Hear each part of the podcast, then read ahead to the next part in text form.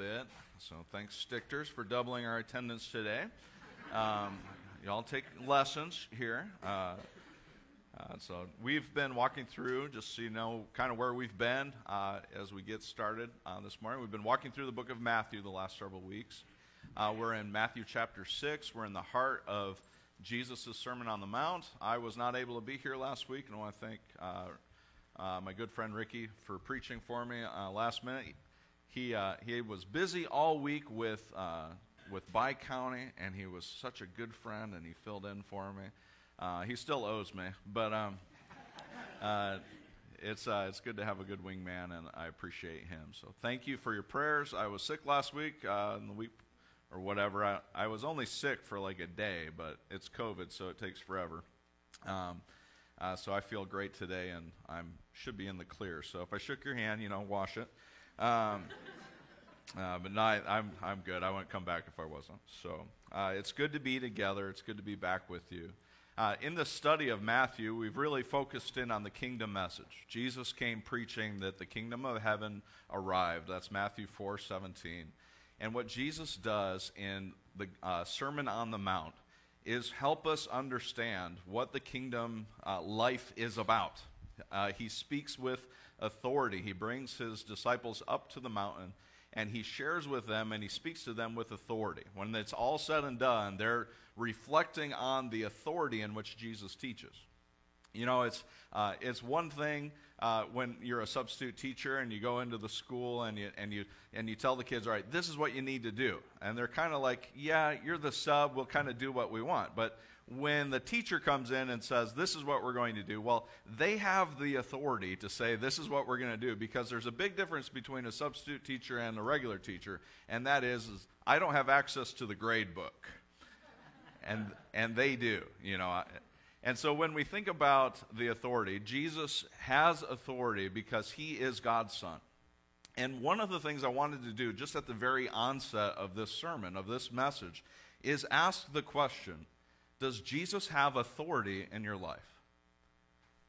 Because that's ultimately like the rest of the conversation, the rest of the message, and listening to the Sermon on the Mount, it really has no bearing on your life if Jesus doesn't have the authority. If he's not the one that you listen to and center your life on, the rest of this doesn't make any sense and you shouldn't do it, right?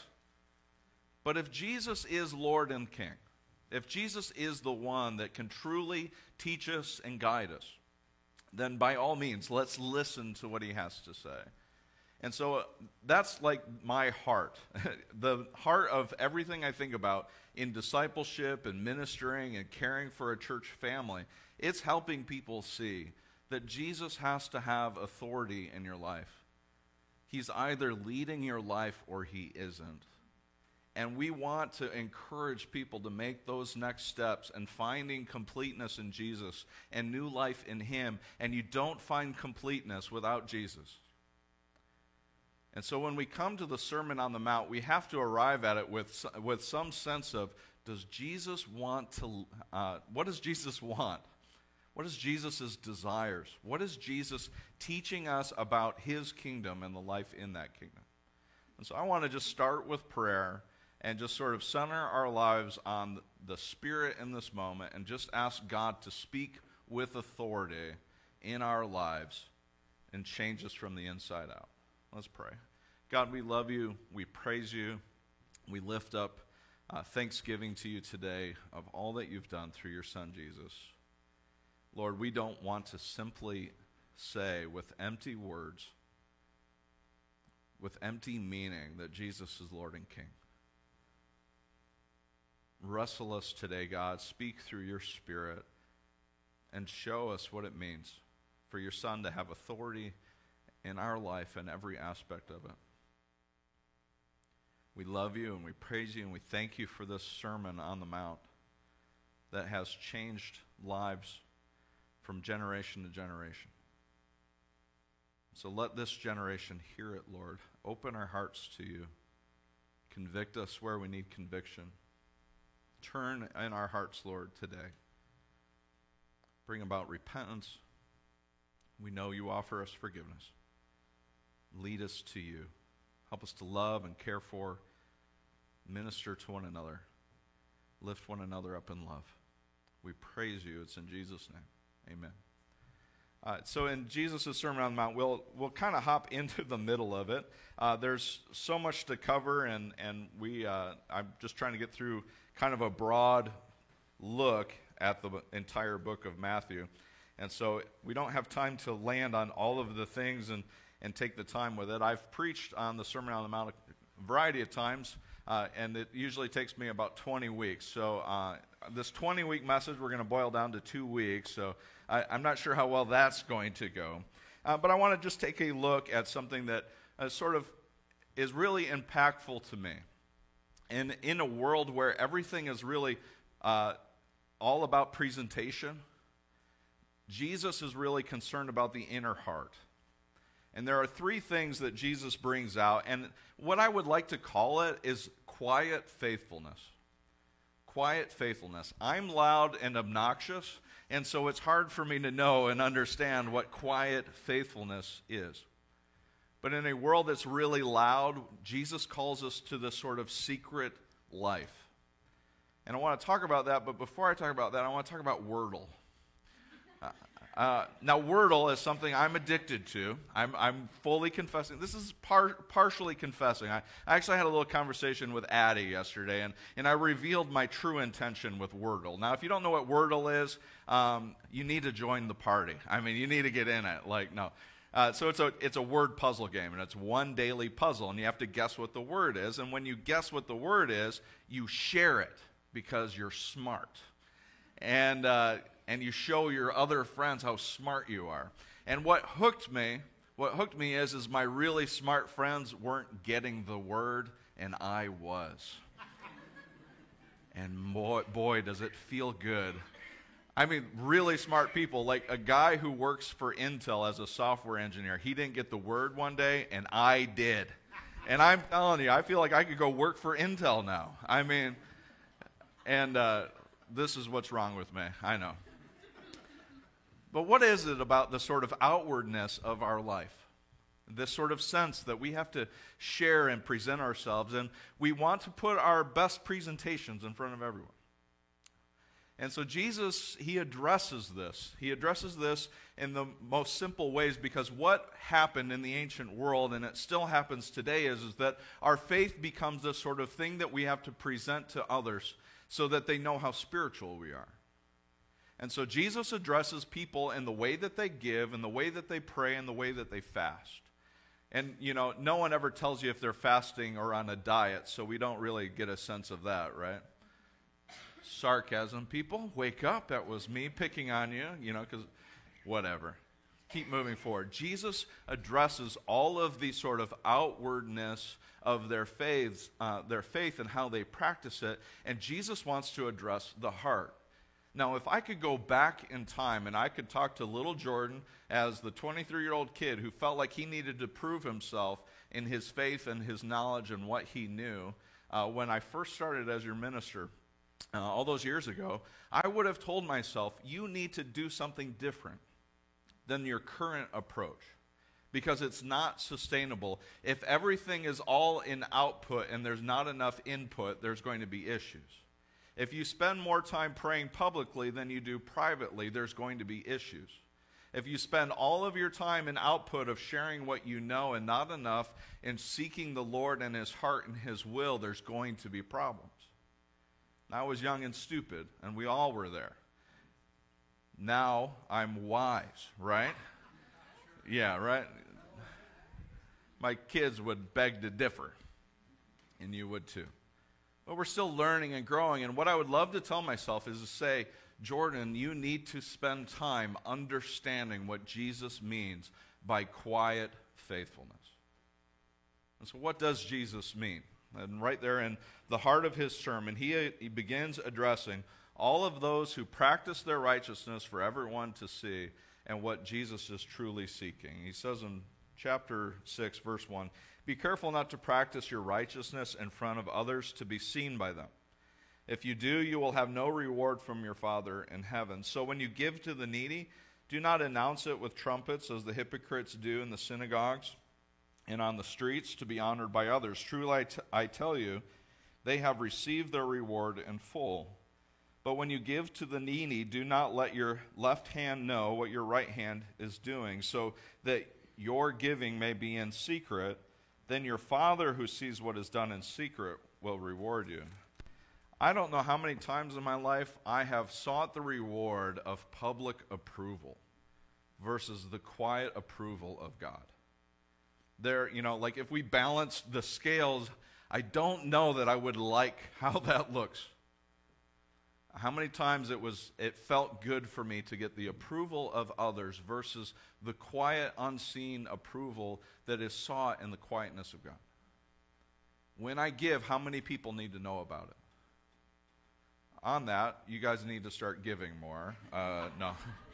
That's the message when there's a bunch of guests, right? Like, you know, we really uh, do the shakedown. Uh, no, but God is calling us for this. God is calling for this quiet giving, this quiet faithfulness, this sort of generosity that is rich in God and doesn't need the approval of everyone else. A quiet faithfulness in our giving. So he speaks then towards our prayer life. And when you pray, do not be like the hypocrites for they love to pray standing in the synagogues and on the street corners to be seen by others. Truly, I tell you, they have received their reward in full. But when you pray, go into your room, close the door, and pray to your Father who is unseen. Then your Father who sees what is done in secret will reward you. And when you pray, do not keep on babbling like pagans, for they think that they will be heard because of their many words. Do not be like them, for your Father knows what you need before you ask them. This then is how you should pray. Our Father in heaven, hallowed be your name. Your kingdom come, your will be done on earth as it is in heaven. Give us today our daily bread, and forgive us our debts as we also have forgiven our debtors. And lead us not into temptation, but deliver us from the evil one. For if you forgive other people when they sin against you, your heavenly Father will also forgive you. But if you do not forgive others their sins, your Father will not forgive your sins. When we think about our prayer life, when we consider our prayers, do we pray more in public than we do in private? That may not be an issue for you, but a lot of my life is public prayer. You know, you show up to dinner, Jordan's here, let's have him pray. And that's because I got a special connection and you don't, you know? I know, I know how it all shakes out. I understand, right? But it, it can be is the heart of it so that we would actually take the problem at hand before our Father in heaven, or are we just making sure that they know that they know that we know and that we care about them? Don't ask me to say that again. Is the point the public aspect of it, or is it the closing the door and seeking our Lord's heart? And that's what Jesus is addressing. It's not about public approval, public acceptance.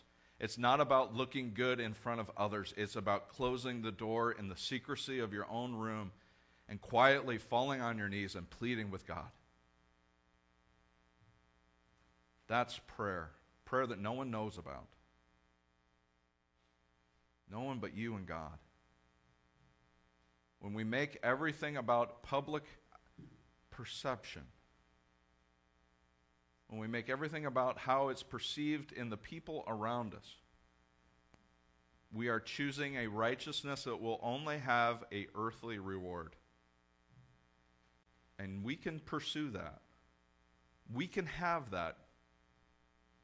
But we forfeit a greater reward of the quiet solace and secrecy of a deep relationship with God. So we compromise. We compromise and we take the sort of easy path of public sort of approval and look at how good we are when God is calling us to a quiet faithfulness of a life of deep love with God. What one do you think will have a better reward? So Jesus then addresses fasting. Um, I don't have a problem with fasting. I don't do it. So. Uh, uh, but it's, it's good to read. When you fast, do not look somber as the hypocrites do, for they disfigure their faces to show others they are fasting. Truly, I tell you, they have received their reward in full.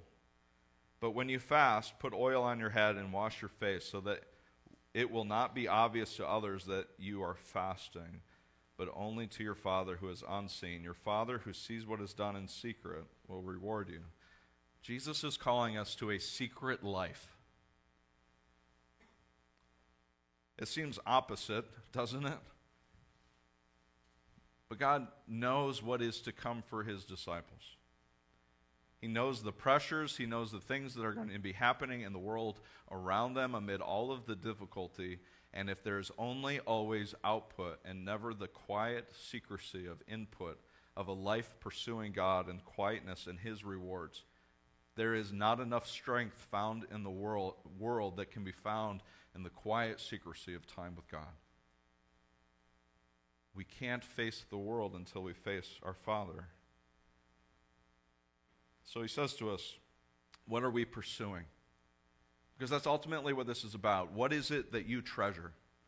Do you treasure things on earth or do you treasure heaven? Do you treasure his kingdom? Do you seek Jesus with all that you are? And he says to us, Do not store up for yourselves treasures on earth, where moths and vermin destroy and where the thieves break in and steal. But store up for yourselves treasures in heaven where moths and vermin do not destroy and where thieves do not break in and steal. For where your treasure is, there your heart will be also. You know, there was a guy that announced, well, I don't know if he announced his retirement or not. Adam Schefter did. Uh, his name is Tom Brady.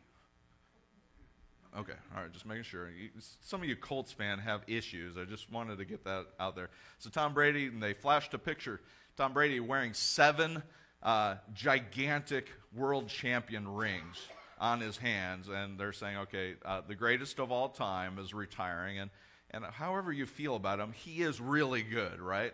Uh, or he's a cheater. I have heard that too, but whatever. It's not about Tom Brady today, but it is about our earthly rewards. And I hate to tell Tom this, but boy, would I love to meet him and tell him that moth and rust and all of that is going to be destroyed. Right? I mean, here is the most prized person in all of our country who has achieved the greatest heights of his uh, profession in a way that no one else ever has, broken every record that you can imagine. And how much of that is going to last? How much is it going to last? It, it's not, right? And if that doesn't, then what are the things that we are pursuing that also are not going to last? But Jesus, he lays out for us what the reward is that is an, a reward that goes with us forever. And it is a life in God. It is a life filled with His mercy and grace. It is a life filled with His compassion and goodness. It is a life filled with this all surpassing peace and comfort that comes only from Him. There is no completeness to be found in the world, only a completeness in Jesus. That's his lesson. And so he's saying to us, what are we pursuing? Do not seek the world, but seek the kingdom. Seek him. Seek his heart. Seek his will. And I know this is what he's driving us towards because then the rest of his sermon is talking to us about worry. I know we all struggle with worry the number one produced item, the number one industry in America today is anxiety. The number one produced item in this country is anxiousness. More than any other good, more than steel, more than food, the number one produced item in this country is anxiousness. And that is rooted in this question can you trust God? Can you trust Him to care for you and meet your needs? Can you trust for God to be there for you when it is impossibly difficult circumstances that you're facing? Can you trust God? Anxiety is this question Is God wor- uh, worthy of my trust? And Jesus, He says to us, What are we pursuing? Take a look at how God is caring for his creation. Take a look at how he cares for the flowers and cares for the birds. And how much more will he care for you? How much more will he bless you and be with you and care for all of your needs? And so he says, Big picture, guys, would you look at what you're pursuing? Where is your heart? What are you treasuring? What are you seeking? And he says to all of them in Matthew 6:33, "But seek first my kingdom and my righteousness, and all of these things will be cared for." If you want to address the anxiety, the anxiety that we all carry, it becomes a question of whether or not do we trust that the king and his kingdom have authority in heaven and on earth and do I pray, Lord, let your kingdom come, let your will be done on earth as it is in heaven? Do I spend time in prayer inviting God's kingdom to break into the world and break into my life and bring peace and healing and hope and salvation and encouragement and blessing and generosity and goodness into this world? Do I lift these things to my Father that they would become true here on earth? Jesus, he invites us to seek first his kingdom, and his closing words in Matthew 7 are all about the sort of fruit of this. He says, You'll either listen to this and do it, or you won't. There will be people that sort of do these things, but that will be all output and there will be no input. He'll say to the people who have done a bunch, seemingly for the Lord, but he'll say to them, I never knew you. I never knew you, even though there was all of this output. Even though I got all of this approval, you never got the reward of the quiet faithfulness of the secrecy of prayer. It's not all output, it's got to be input. So that when there is output, there is Christ in it and with it, going before it. To give the world Jesus, you have to accept him. To give the world Jesus, you have to live under his authority. To give our neighbors the love and kindness that they so desperately need, they need you to be with him. What are you seeking? That's Jesus' message, and he's asking you to seek him and his kingdom. In uh, Jeremiah 17, uh, there is this vision of a tree that's planted by a river. And it bears fruit, and it's a sign of their faithfulness and trusting in the Lord. And because, the, because this is a person who trusts in the Lord, they are like a tree planted by the water. And it says that they are, their fear and their worry is sort of washed away, that the heat of the day can come and it, and it won't ruin the tree's life because it's found its strength by being near this living water, this river of life that's flowing into it. I think it's exactly what Jesus is trying to teach us in Matthew 6. And there's this really important thing that the tree does. It says the tree sends its roots forth into the water. I feel like sometimes we've made our life about a checklist of things that put us near the water, but we haven't always sent our roots out into the water. It is enough for us to pray, it's enough for us to go to church. Can we shed all of those things? Can we shed all of the things that sort of make us perceive ourselves to be good? And let's send our roots towards the living water of life Send our roots to Jesus. That the anxiety and the fear and the, all of the worries of this life, under the pressures of money, pressures of family, the pressure of expectations, all of the pressures that we've sort of heaped onto ourselves, and just have a quiet faithfulness where we seek the Lord in the quietness of our home and a life deep with God. Your invitation is a relationship to one who has his arms open wide for you. Draw near to him. Close the door. Turn off the phone.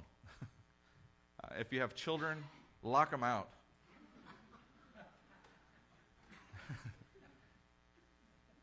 and seek the Lord and seek his heart.